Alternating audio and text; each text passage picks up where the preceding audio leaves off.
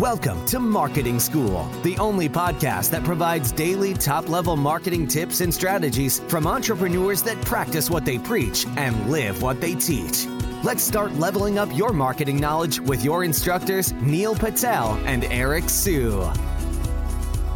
All right, Marketing School listeners, have a special message from our sponsor, DreamHost. If you want to rank higher on Google, you want to make sure your website loads super fast.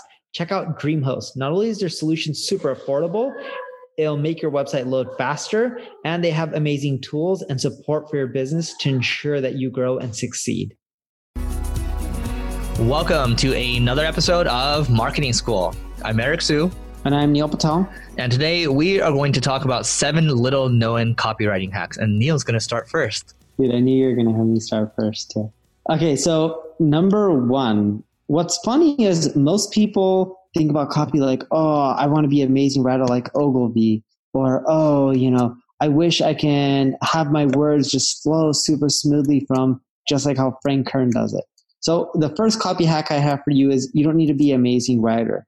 The key to converting and getting people to reading your copy and buying or becoming a lead is actually answering objections. So think about what issues someone may have when on your landing page or potentially buying from you and answer those objections. A good example of this is you can use SurveyMonkey, Qualaroo, Hotjar, whatever you want, Typeform to survey people on your page, find out what issues they have and integrate those within your copy, answer their objections, because even if you suck at writing, you'll get more conversions.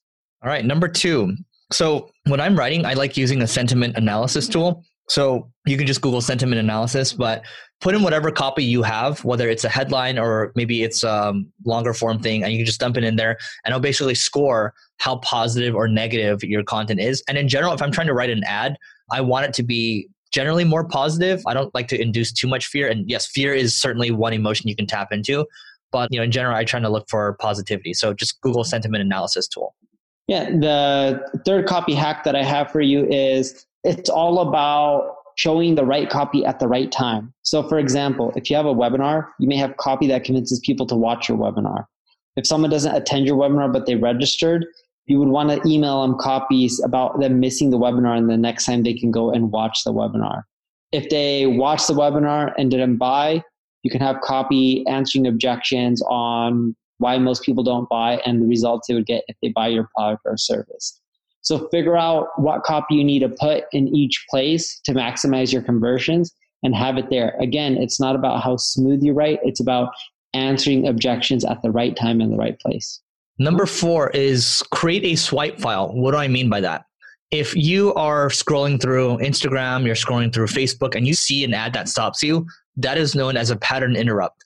So what you should do there is if you actually like the ad and if you think you can draw some inspiration from it, save it. You can save these ads, put them into a collection.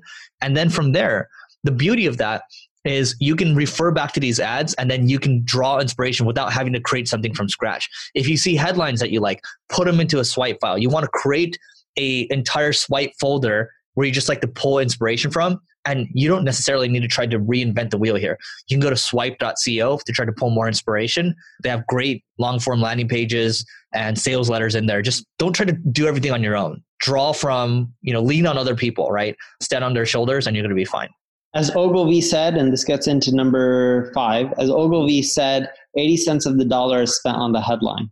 So what I want you to do is come up with multiple headline variations for your copy. And you want to try to figure out which headline resonates the most with your ideal customer. You can either upload lookalike audiences or your email list onto Facebook and run ads with different headline variations and see which one gets the most clicks.